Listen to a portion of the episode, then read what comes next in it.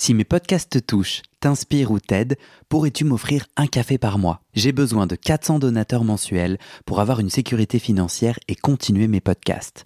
Je ne peux pas continuer bénévole, alors deviens un des 400 en m'envoyant tout de suite un email à guillaumefedepodcast.com. Merci. Salut, moi c'est Guillaume. J'ai fait 10 ans de psychanalyse. Un jour, je décide d'arrêter et de faire le bilan.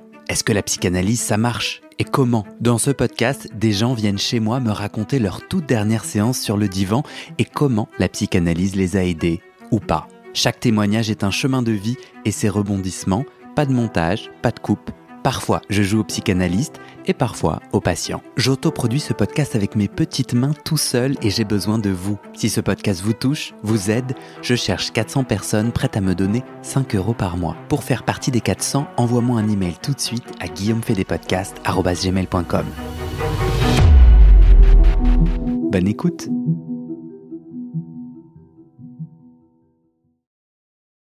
Alors du coup, euh, Guillaume, on se retrouve aujourd'hui puisque tu vas venir me parler de ton analyse qui a duré dix ans, si j'ai bien compris. Peut-être qu'on peut commencer justement sur cette avant-analyse. Où tu étais, qu'est-ce que tu faisais, qu'est-ce qui se passait pour toi? Euh, Donc tu veux que je te raconte euh, juste, juste avant de commencer la première fois où je suis allé euh, chez mon analyste, qu'est-ce qui s'est passé? Oui, c'est ça. Moi, j'ai commencé euh, la psychanalyse à l'âge de 18 ans. Euh, en fait, je, prends du temps pour répondre parce que euh, je m'inquiète de ne pas être factuellement exact. Mais à la louche, du coup, je vais me détendre et à la louche. En gros, je commence à avoir des crises d'angoisse pendant des examens. L'autre moment clé, c'est que je fume des bédos, je fume du hashish et j'ai une grosse crise d'angoisse parce que j'ai dû fumer quelque chose de pas bien ou trop. Euh, à partir de ce moment-là, de, de, de, cette prise de drogue douce euh, et de, du coup que le, shit me fait euh, me, me, procure une énorme angoisse, elles restent en fait, elles sont elles sont récurrentes et principalement lors d'examens. où en fait mon cœur se met à battre, j'ai peur, j'ai peur et encore aujourd'hui j'ai peur des examens. Euh, j'ai peur de. Et en fait, c'est vraiment le nœud de, ma psychanalyse, quoi. C'est la performance, c'est le, rapport à la réussite, à la performance, être assez. Euh, donc, du coup, je fais des crises d'angoisse et euh, j'arrive pas à mettre des mots sur ce qui se passe. je suis dans une famille où d'autres personnes ont des gros problèmes. C'est comme ça que moi je comprends les choses. Et moi, ma place, c'est euh, faut, faut pas rajouter quoi. Ma façon de naviguer en fait ma structure familiale et ma famille, c'est qu'il y a d'autres gens qui ont des gros problèmes. Et moi, je n'ai pas d'espace, je m'offre pas et j'ai pas d'espace pour dire ça va pas. Et donc médicaliser et euh, m'aide. Euh, et donc je demande à aller à l'hôpital. Je demande, je dis il y a un problème. Et donc, je fais un petit séjour à l'hôpital psychiatrique, euh, très, très particulier comme expérience. Euh, mais j'avais besoin, en fait, de, ouais, de médicaliser, quoi. Et, je crois aussi que dans ma famille, une fois que c'est. Enfin, c'est. Non, dans ma famille ou en général, tu vois, quand c'est grave, c'est à l'hôpital. Donc j'avais besoin de dire c'est grave et donc j'étais à l'hôpital quoi. Mais en gros j'avais pas trop ma place là et donc euh, je suis euh, après je suis allé dans un autre centre. Euh, une des clés aussi c'est que je me suis déscolarisé quelque temps et donc dans ce rapport à je dois réussir à l'école. Moi j'ai toujours mais, je viens d'une famille que j'estime excellente à l'école. Enfin tout le monde a moi mon frère, ma sœur et mes parents ils ont tous 18 quoi sur 20. Et moi, j'ai l'impression, et vraiment, je, je, je, sais que je raconte une histoire qui est. Enfin, je sais que, en fait, factuellement, euh, c'est pas forcément vrai, mais je parle vraiment, moi, de ma perception. Donc, c'est vrai qu'il y avait souvent des 18 sur 20. C'est vrai aussi que je les ai toujours trouvés excellents. Et je rappelle maman me dire euh, Mais un examen, c'est comme un jeu. Et moi, j'étais là, mais, mais, mais quel horrible jeu. Enfin, non. Enfin, mais elle a raison elle avait raison. En tout cas, c'est comme ça que dans ma famille, l'examen était, euh, je pense, était, était vu. Et puis la scolarité. Et puis euh, mon frère est vraiment euh, scolairement excellent. Et ma sœur, j'ai toujours trouvé qu'elle est, ouais, était aussi très, elle est aussi, elle était aussi très forte. Alors après, elle a eu un chemin plus compliqué qui a fait que euh, elle n'a pas fait des études prestigieuses, mais dans ma famille et même dans ma famille large, je viens de un grand-père, un père et un frère qui ont fait Polytechnique. donc grosse angoisse d'examen, hôpital psychiatrique un coup, un, autre centre deux mois, où c'est marrant parce que je vais peut-être parler d'ongles, de vernis à ongles et tout. Je me souviens de, de, ce centre euh, que pour la première fois j'ai mis de l'auto-bronzant. et alors moi, toujours encore aujourd'hui, le concept des crèmes, enfin le concept de prendre soin de soi, où ça sent bon, et le concept de tu peux acheter plein de crèmes et avoir plein d'odeurs différentes, mais alors moi je suis refait quoi, c'est génial. Et le concept de l'autombrosant qui est quand même quelqu'un de quelque chose de uniquement féminin, je commençais à explorer un peu ma féminité alors par petits bouts et donc je me souviens de ça. Autant te dire que j'avais peut-être une tête orange. C'est marrant en plus euh, le côté presque début thérapeutique de euh, tu te mets de l'autombronzant euh, pour changer de peau. Ah ouais. en arrivant en tout cas dans ce centre là symboliquement, c'est marrant, je trouve, cet auto-bronzant. Ouais, ouais, non, tu, tu me le, tu m'offres ça, ouais, ça me parle vachement, complètement. en fait, c'était grâce à une autre pensionnaire, je sais pas comment, bénéficiaire, euh, euh, une femme qui devait avoir des crèmes, et puis, puis moi j'étais, puis, puis ouais, on avait sympathisé. Et je, me souviens vraiment de, de, un moment de faire une excursion hors du centre pour aller dans un dans un, dans, un étalage, de, enfin dans un magasin de, de crème, quoi, et de me dire, mais c'est absolument génial. Et c'est vrai que je, c'était interdit, quoi. Enfin, pour moi, interdit, un garçon, ça, ça fait pas ça, quoi. Donc, euh, je me souviens de ça. Euh, et je me souviens aussi que, euh, pour, que, j'ai vraiment ma mère à ce moment-là. Je sens que, je me rappelle que ma mère a, vraiment été au rendez-vous que je, auquel je lui demandais d'être et, je crois que si je n'arrivais pas à lui exprimer des choses et si j'avais besoin en fait d'être entendu et que c'était soit pas possible, soit moi j'y arrivais pas. En tout cas, euh, elle a été là pour moi physiquement, tu vois. Donc je sais qu'elle a diminué son temps de travail pour moi, alors que maman a toujours été quelqu'un de, enfin de, professionnellement très engagé et qui se nourrit énormément de cet espace-là. Et, euh, et je me rappelle qu'elle m'a amené des pommes, des Pink Lady, et des euh, sucettes au coca. Et moi, les parents m'ont jamais acheté, enfin, maman m'a jamais acheté des, des sucreries. C'était pas. Euh, enfin, dans d'autres familles, il y avait un placard. Euh, nous, on avait des, des, gâteaux et tout, mais genre vraiment, les bonbons, c'était non. Et donc, j'ai vraiment l'impression que il y avait une transgression. En fait, pour moi, ce qui est vraiment important, c'est que non seulement c'est ok, c'est grave, mais en plus, il y avait ok, on fait pas comme d'habitude, et il y a certaines règles qui peuvent changer. Euh, et puis c'est euh, c'est assez régressif aussi. Attends, ouais. j'ai bougé le. Et c'est assez régressif, bah ouais. Bah ouais, complètement. De justement ce côté aussi euh, petit garçon qui est pris en charge et donc où tu reprends cette posture avec ta maman. Ouais, complètement, complètement. Et en fait, c'est dans ce centre-là euh, que alors après dans mes souvenirs en fait euh, du coup j'ai passé donc j'avais manqué une partie de l'année donc j'ai passé mon bac blanc je devais être en première euh, pas, blanc alors ou non donc j'étais en première donc tu, fais ton bac lit ton bac français je pense qu'il est en première. Et donc je l'ai fait au rattrapage. Donc j'avais des médicaments etc et donc j'ai beaucoup travaillé pour ça. Donc dans mon rapport à l'examen c'était très angoissant, mais je sais pas, il y a, c'est bizarre, hein, mais bon, en tout cas, je me rappelle que je l'ai passé, que j'ai eu une excellente note, donc tu as un oral, un écrit, j'ai eu une excellente note à l'oral, euh, et j'ai eu quatre à l'écrit, quoi. Et je pense que... en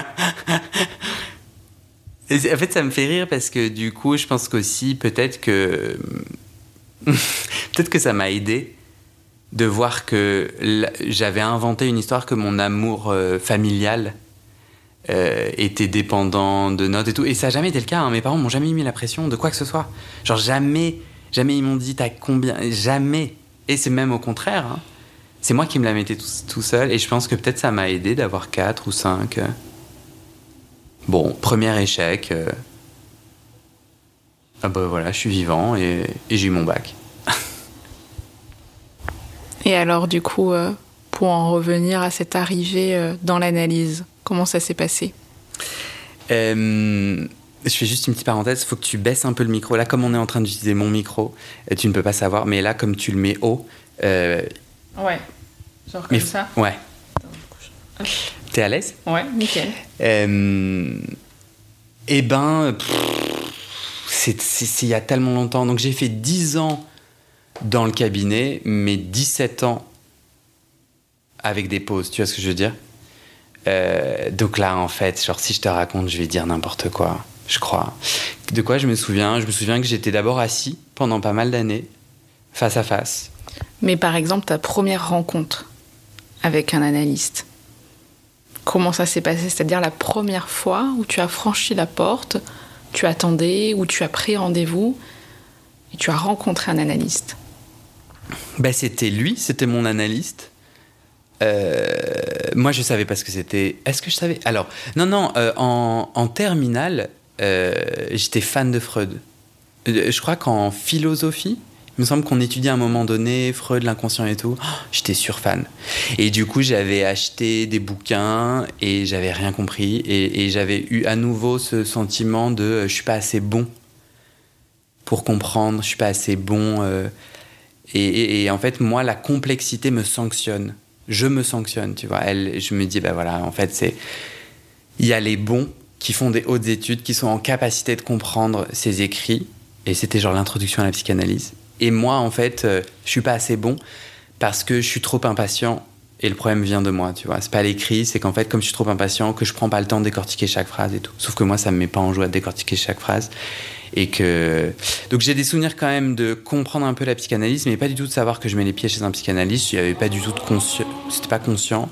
Et on est là parce que je crois que le centre a conseillé à ma mère cet endroit, cette personne, qui me semble être, euh, avoir une sorte d'expertise dans l'adolescence. Truc dans le genre. Euh, moi, je me souviens que ma mère est venue au premier rendez-vous, qu'on était assis à la table. euh, je je, je m'en souviens parce que c'est genre passation, quoi. Et c'est comme ça que moi je l'ai ressenti, tu vois, passation de bon, bah, j'ai fait une partie du taf. Je sais pas si maman a pensé ça, hein. mais en mode, bon, bah, moi en tout cas, c'était ça, c'était que lui était transmis une forme euh, d'accompagnement, d'autorité. Et je pense que ça m'a aidé que ma mère soit là et puis après plus là. C'était un peu une passation que c'était. En tout cas, ça a été fait avec alors que j'étais encore enfant et que c'était encore ma mère qui participait à, mes premiers rendez-vous. Au fur et à mesure, euh, donc euh, euh, cabinet assez cossu. Je sais pas trop ce que veut dire ce terme, mais un peu moquette, assez grand, assez imposant, assez élitiste, riche. Il est vraiment. euh, euh, monsieur, euh, donc un homme, monsieur qui, qui, qui, qui a pas l'air. monsieur qui a l'air. qui a l'air cool, qui a l'air sympa. Qui a l'air très introverti. Qui fait pas de, qui fait pas de spectacle. Mais qui est très présent avec une forte présence. Voilà mon ressenti, pas du début. hein. Et après, on s'assoit euh, et on a fait plein de séances comme ça où je venais. euh, Je me rappelle du moment où il a commencé à fermer les yeux et à, à genre s'endormir. Et là, je me suis dit, mais c'est quoi ce délire? Mais il me fait quoi là? Et, et me ressentir vraiment genre un choc en moi. Je suis en train de lui parler et, vraiment, donc hop, on est, on est, tu vois, euh, les, les, les sièges sont pas face à face, sont légèrement euh, décalés, donc tu vois, donc on, se tourne légèrement, moi vers la droite, lui vers la gauche pour se voir. Et là, il me regarde et puis de toute façon, il disait pas énormément, je crois. Et il commence à fermer les yeux et à baisser un peu le visage. Moi, je suis là, mais le mec, il s'endort là. Et euh, pour la première fois, je rencontre, euh, c'est quoi ma posture face à, l'autorité que je donne aux gens, quoi. Donc, j'ose pas dire. Euh, oh, je suis trop, je suis trop mal à l'aise et tout. Et, et je crois que j'arrive assez rapidement à lui dire. vous fermez les yeux là mais moi, il y a une grosse différence entre ma capacité à verbaliser et la réalité qui se passe en moi. Donc du coup, de l'extérieur, ils se disent, bah, il n'y a aucun problème, tu lui as dit direct. Mais sauf qu'en moi, je suis pas autant aligné, je suis pas aussi aligné que ça, quoi. Je, puis on passe au divan, il me dit, euh, un jour, il me dit, allongez-vous. Ça non plus, je me souviens pas très bien. Euh, c'est marrant parce que du coup, euh, donc il y a quelques mois, je te contacte. Je te contacte avec l'envie de me connecter à des gens qui font euh, des podcasts sur le sujet, de la psychologie. Je sais pas, dis-moi si mon message avait une autre intention ou si j'ai exprimé une intention, mais j'en avais pas euh, totalement. J'étais plutôt en joie de me connecter puis de dire, bah, toi, ça se passe comment Et en fait, au fur et à mesure, on a eu cette idée de, bah, moi, je cherchais quelqu'un pour faire l'exercice que je propose aux autres de faire. Je trouvais ça vraiment intéressant. Et puis, euh, bah voilà, moi, mon premier épisode pose une problématique. Et en vrai, euh, bah, ce podcast me fait travailler cette problématique. Et du coup, on en est où? Et bon, tu acceptes, euh, du coup, ce témoignage et, le jeudi matin. Et alors, ça m'a trop stressé, quoi. Ça m'a stressé vraiment cette question de la performance, en plus de me dire, oh là là, mais attends, mais en plus, tu demandes aux autres de faire un truc qu'apparemment, toi, tu n'es peut-être pas capable de faire. Gros syndrome de l'imposteur. Parce qu'en fait, moi, ce qui m'inquiète vachement, c'est de mettre des mots sur un intime, sachant que moi je suis euh, pas anonyme, et que du coup d'embarquer avec moi ben, ma mère, ma famille, machin, et je trouve pas ça ok, tu vois, enfin, sans leur consentement. Euh, et, euh, et en fait, ce matin, euh, c'est marrant, mais j'avais oublié que moi, j'ai pris des notes pendant 17 ans. C'est trop marrant le cerveau. Tu prenais des notes pendant euh, ton analyse, c'est-à-dire dans l'après-coup? Ouais. Et euh, ouais. c'est super intéressant. Et t'écrivais quoi? Enfin, c'était sur. Est-ce que c'était sur ce que tu pouvais penser de ce que tu avais pu dire en séance ou de ce lien aussi avec cet espace, cette personne? Euh, Moi, c'était thérapeutique. En fait, moi, mon gros, mon gros enjeu, c'est de sortir du non-dit. C'est de trouver ma voix avec un X et ma voix avec un E. Et euh, l'écrit me permettait de d'aider à tirer le fil, d'aider à. Et, euh, et, donc, c'était, c'était pas trop lié au cadre ou au machin, c'était vraiment plus lié à ce que je travaillais là-bas, quoi, à, mes à mettre des mots sur mes émotions, à appréhender la tristesse et la colère,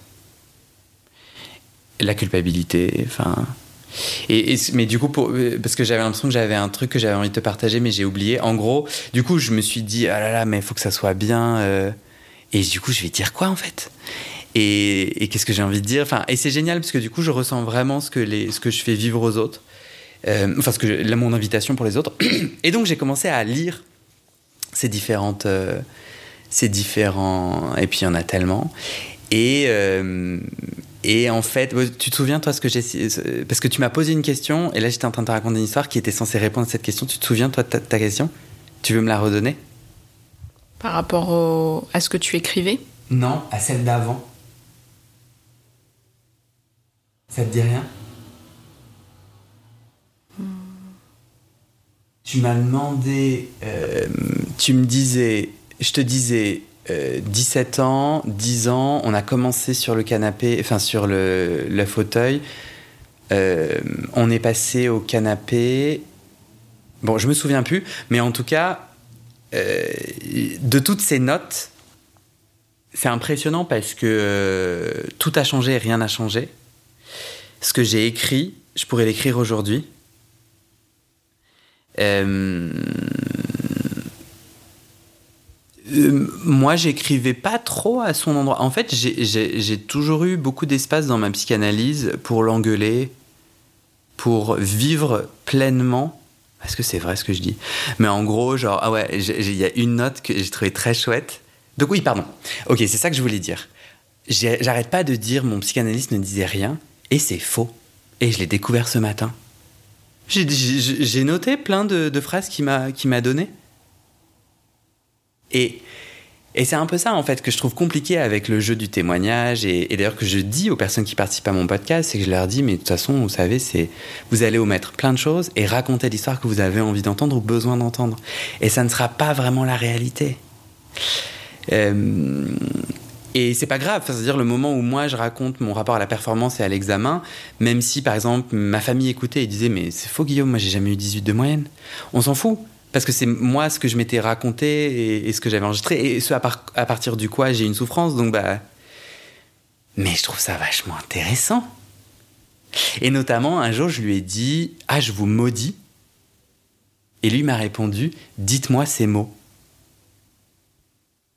Ah, mais ah mais génial. Et donc euh, ouais, euh, par rapport au cadre, j'avais pas trop de questions.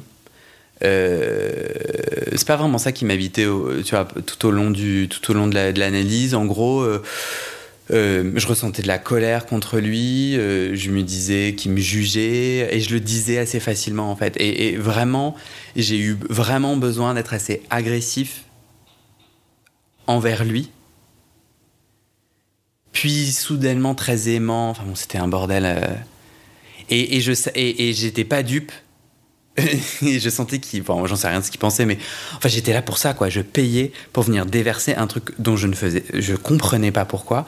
Mais soudainement, cette émotion qui ne savait se dire autrement rejaillissait sur lui. Et très souvent, d'ailleurs, je l'engueulais et je me disais, mais puisque je ne sais rien de vous et que vous n'avez rien dit, comment est-ce que je peux me sentir à ce point-là jugé bah gars, en fait, c'est juste toi qui juges toi-même et, et hop, j'arrivais à creuser, tu vois.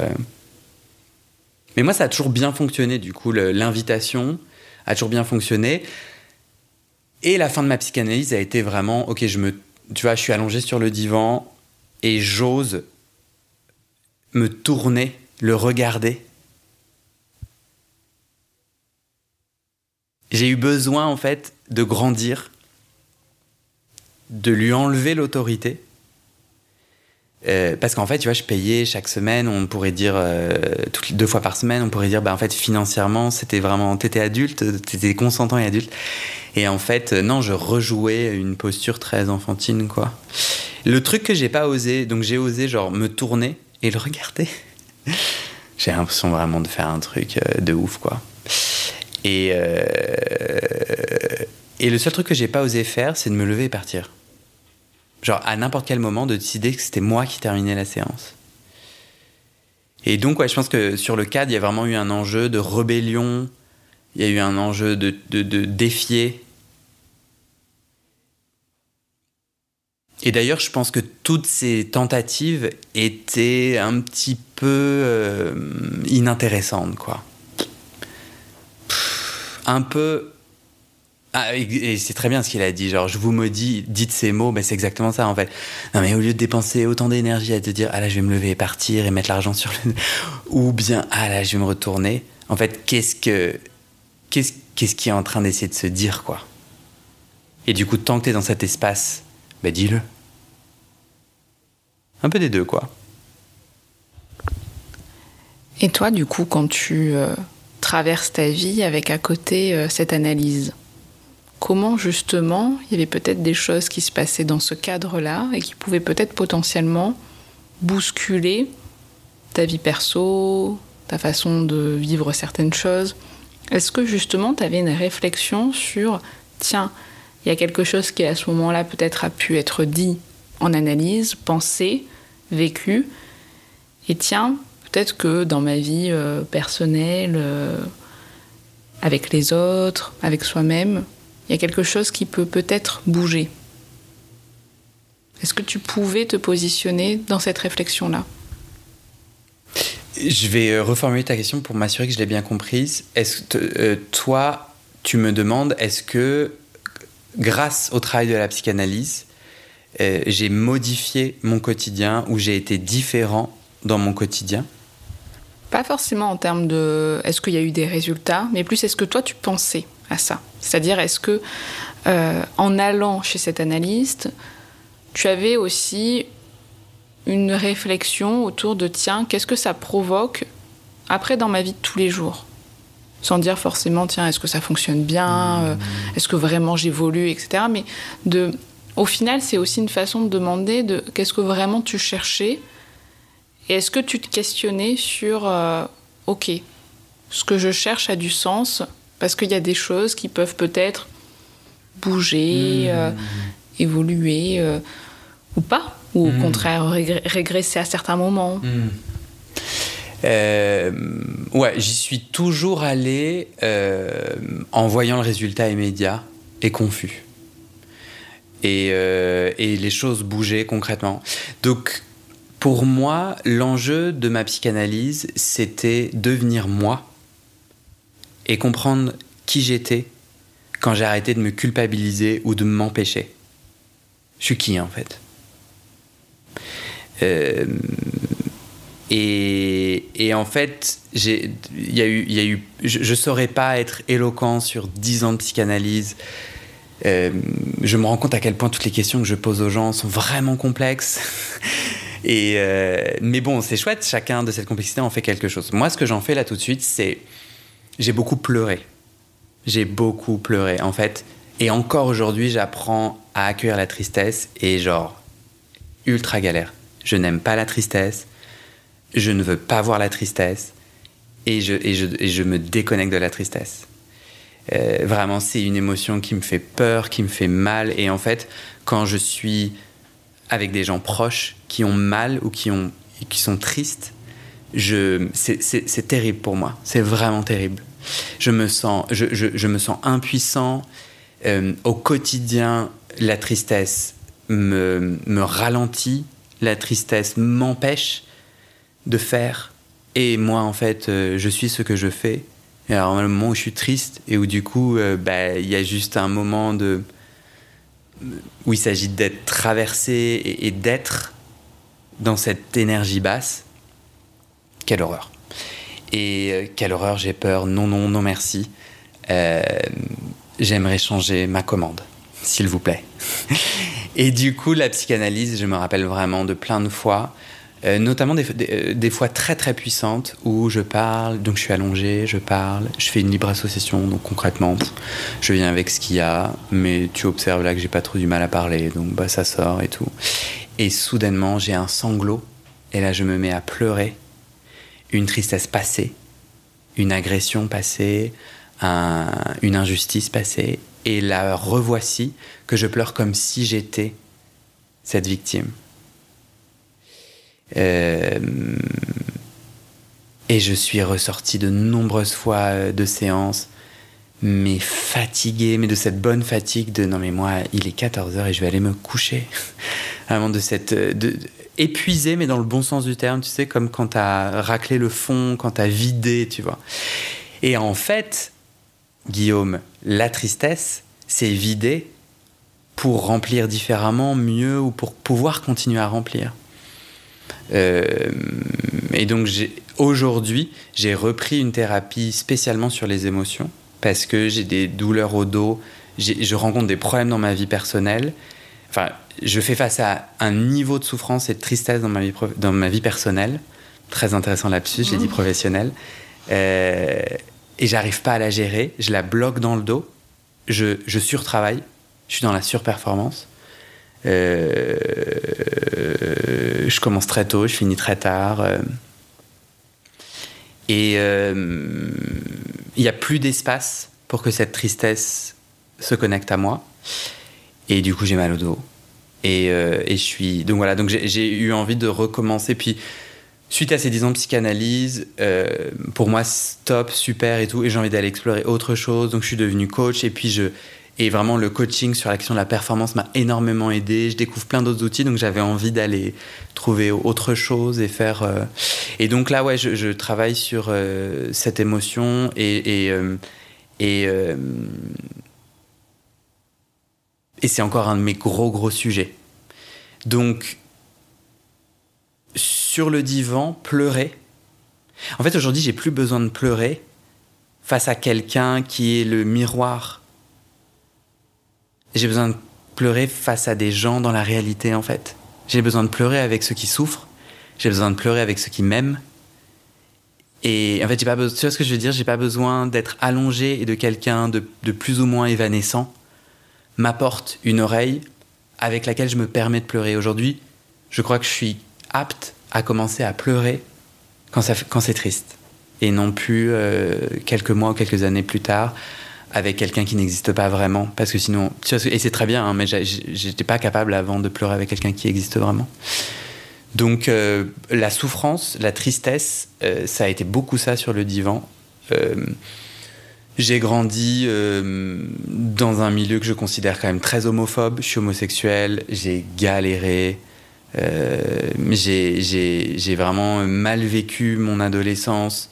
Alors, ouais, j'ai mal vécu mon adolescence et, j'ai vraiment eu peur de mourir socialement en fait. Donc euh, moi, je fais beaucoup de choses et je cherche à être validé parce qu'un jour, j'ai vraiment cru que j'allais mourir socialement, quoi. Parce que j'étais trop efféminé, parce que on, me rejetait et tout le monde me rejetait, même dans mon cercle extrêmement intime.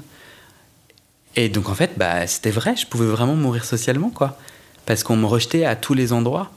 Et, euh, ça, ça a imprimé quelque chose de très puissant en moi. Donc il a vraiment été question, tu vois, je dirais vraiment dans la psychanalyse, sortir de la culpabilité d'être homosexuel, déconnecter culpabilité, homosexualité, et, aller à la rencontre en fait de, toutes ces émotions, de qui j'étais, de et mettre des mots sur l'injustice. Tu vas mettre des mots sur non en fait ça c'est pas ok. Parce qu'en fait ce qui s'est passé c'est que du coup je me suis modifié pour être validé, pour que les gens j'ai pas l'impression de mourir socialement, je me suis modifié. Donc euh, je suis devenu très compétitif. J'ai l'impression que ça a développé chez moi une compétition où en fait, euh, il faut que je sois aimé des bonnes personnes. J'ai été très stratégique dans les liens que je nouais pour pas mourir. Et du coup, euh, j'ai complètement étouffé et écrasé euh, l'homosexuel en moi, la femme en moi, le. Enfin, plein de. J'ai pas d'autres. Enfin, le, le gros en moi, et pour moi, être gros, c'est pas négatif, c'est. Enfin, tu vois, euh, les corps en moi, enfin, tu vois, genre. Et je me suis écrasé pour avoir l'air euh, physiquement de la personne que du coup on va accepter dans le cercle social, euh, avoir le bon ton de voix, ne pas être trop efféminé, pas bouger mes mains d'une certaine manière, etc. Donc ça, la psychanalyse a mis ça vachement en lumière et mon analyste parfois je me disais, il me juge de ouf. Euh, euh, en fait, le gars, c'est un copier-coller de Versailles, euh, milieu traditionnel. Je sais pas d'où il vient, je sais pas qui il est, c'est trop trop intéressant. Et parfois j'avais. Non, non. Et, la plupart du temps, il avait une façon. il, avait, il, avait, des onomatopées. Et, vraiment très souvent, et l'émotion me remonte là en y pensant, il arrivait à faire des genres de. Hmm, genre un, un mais un un qui monte à la fin, en mode genre ouais, enfin, mais vraiment, et, ça, tu sais, une fois que j'ai accédé à la, tristesse, que les larmes commençaient à couler, son hum, il, venait être la petite aiguille qui vient percer la poche de pu et l'aider à, à s'évider, tu vois, au lieu de l'éviter. C'est-à-dire que, en tout cas, j'ai l'impression que tu as vécu cette analyse avec justement un analyste qui laissait place à toute cette zone de projection que tu as vraiment, en tout cas, pu, euh, parce que c'était une figure, comme on pourrait dire, euh, euh, une toile blanche, tu as pu vraiment exprimer sans forcément du coup te questionner sur ce qui se passait forcément à ce moment-là, ce que tu amenais, ce cadre de lui, euh, qui il était ou ce que vous faisiez ensemble. J'ai l'impression que tu étais vraiment dans quelque chose de, de l'ordre de projeter, apporter, déverser pendant toutes ces années et que c'est peut-être aujourd'hui que tu, que ça fait quelque temps que tu n'es plus en analyse, que tu réfléchis à tout ça, mais que ça ne se hmm. passait pas à ce moment-là, du coup. Parce que, tu vois, moi, quand je t'écoute, je me, je me demande ce que ça devait faire vivre à cette adolescence, ce jeune adulte, ce cadre, ce silence, sa, place d'homme, ce lieu. Mais j'ai l'impression que là, tu peux en dire quelque chose dans l'après-coup, hmm. mais qu'à ce moment-là, tu ne le questionnais pas tant que ça. C'est super intéressant ce que. Euh, oui. Oui. Non, non. Je pense que c'est qui je suis. Euh, moi, je suis très instinctif. Je travaille à l'intuition, à l'instinct. Et d'ailleurs, euh, c'est vraiment. c'est pas facile pour moi parce que moi qui veux être tant validé, et quand je cherche des validations dans le monde extérieur, je connais peu de personnes et je vois peu d'histoires d'instinct, d'intuition. Je vois, et je suis trop fort pour les plans d'action, mais je vois des gens qui sont dans des plans d'action, je vois des gens qui sont dans des stratégies, je vois des gens qui... Euh, euh, mais, mais en fait, non, moi je suis dans le moment, dans le présent, enfin, dans les bons jours. Et quand je suis vraiment le Guillaume que je veux être, je suis dans l'intuition, je suis dans le moment. Et, et, et très, et ça me blesse beaucoup euh, d'essayer d'être méta, donc d'essayer de m'auto-machiner. Donc, et d'ailleurs, je le vois au quotidien. Donc, ce podcast-là, je ne sais pas ce qu'il deviendra. Je sais ce qu'il a été et je sais ce qu'il est, mais je ne sais pas ce qu'il deviendra. Et euh, donc, tu vois, il y a des étincelles, je me lance, mais après, je suis en train de faire un podcast. Je sais juste dire que je suis en train de faire un podcast. Et, euh, et j'adore ça d'ailleurs que de de, de, pas surréfléchir. Pour autant, je suis très analytique, je suis, mais ouais, j'ai pas l'impression de pendant mon analyse m'être dit tiens, il est en train de se passer ci, de se passer ça. Si si, c'est pas tout à fait vrai parce que non non, pendant le divan, quand je pouvais dire mais vraiment. Euh, euh, je vous maudis et tout. Super rapidement, j'étais là, mais Guillaume, tu joues à quoi? Enfin, euh, ou tu vois, quand je me disais, mais là, il doit penser ceci, cela, j'étais là, non, Guillaume, là, t'es en train de raconter une histoire qui est pas vraie. Euh, et donc ça, j'ai ce niveau supérieur, un peu le niveau au-dessus, de dire non là il est en train de se passer un truc important. Donc si, peut-être que si, mais après la théorie ne m'intéresse pas. Je pense que ça vient du fait que moi j'ai toujours eu la théorie c'est l'élitisme pour moi. Euh, et je sais que c'est pas que ça mais je suis encore dans un moment de ma vie où euh, la théorie c'est l'élitisme et donc euh, et donc en fait, euh, elle me fait peur parce que je m'en sens exclu, parce que euh, et parce que je m'en sens pas capable. Peut-être un jour, tu vois, je, me réconcilierai, je me réconcilie. Bon, le futur de se réconcilier. Et, à mon avis, je trouve pas ce futur-là parce qu'il est encore lointain. Bah, moi, j'adore. ouais, j'adore. je vais faire un podcast et j'ai confiance que je vais trouver comment. Euh, et, du coup, bah, c'est très simple. C'est un micro plus un logiciel plus un machin. Et puis après, enfin, tu vois, j'ai pas besoin de théorie. Et pareil sur euh, comment faire un podcast sur la psychanalyse ou comment euh, devenir céramiste. Je suis devenu céramiste. jamais la théorie, toujours faire. Essayer et naviguer avec l'échec. Et ça, la psychanalyse, bof. Franchement, c'est vraiment le coaching qui m'a pendant toute mon temps de psychanalyse, euh, l'échec était très saillant, était très difficile. J'ai jamais réussi à me reprogrammer dans mon rapport à l'essai, à la joie. C'est vraiment le coaching et tous les outils qu'aujourd'hui je transmets, que j'ai moi, que je continue à apprendre et que je transmets, que j'ai pu en fait sortir du modèle de l'éducation nationale, ce concept de notes et d'une tristesse intergalactique. C'est quoi Ça veut dire quoi Genre, d'avoir 3 sur 20. Enfin, je, trouve que vraiment la note, on passe à côté. Et en fait, mon cerveau me notait. Donc en fait, euh, j'étais pas libre de faire une suite d'épisodes de podcast. Euh, j'étais pas libre de, de m'embarquer dans des, des, aventures parce que bah, au début, j'avais que 2 sur 20. Et en fait, 2 sur 20, ça me donne pas d'élan, moi. Moi, que si tu me donnes 2 sur 20, je me dis pas, ah, j'ai compris deux trucs et j'en ai 18 à tiens pourquoi? Tiens mais attends qu'est-ce qu'est-ce que j'ai pas compris? Tiens j'ai envie de comprendre plus. Non j'ai juste envie de d'aller pleurer euh, et de non ça me met un poids dans le cœur tu vois. Et euh, et voilà.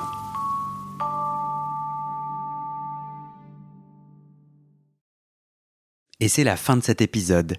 Vérifiez dès maintenant si la suite est déjà publiée Sinon, vous pouvez vous abonner à ce podcast sur votre plateforme d'écoute pour être alerté dès la sortie des nouveaux épisodes. Et si vous aimez les témoignages intimes comme celui que vous venez d'écouter, j'ai deux autres podcasts qui pourraient bien vous plaire. Je vous les présente. Histoire de devenir moi. Ça, c'est un podcast dans lequel des gens ordinaires me racontent un tournant déterminant pris dans leur vie. Ils racontent le déclic qui a tout changé et comment ils sont devenus un peu plus eux-mêmes. Comment devenir sexuellement épanoui? Ça, c'est un podcast dans lequel des hommes, gays, bi ou queer, racontent leur chemin de sexualité et comment ils tentent de s'épanouir face aux normes. Alors pour écouter ces podcasts, vous pouvez tout simplement taper les titres dans la barre de recherche de votre plateforme d'écoute. Mais je vous mets aussi dans le descriptif de cet épisode les liens pour écouter ces podcasts et les liens de mes réseaux sociaux pour découvrir les coulisses de mon aventure de podcasteur et aussi la page de dons pour soutenir mon travail et mes podcasts. En tout cas, n'hésitez pas à m'envoyer vos retours et vos réactions à guillaumefedepodcast.com ou sur mes réseaux sociaux. Ça me motive énormément de savoir que ces histoires naviguent et résonnent, ou pas d'ailleurs. Allez, merci pour votre écoute et à très bientôt dans vos oreilles.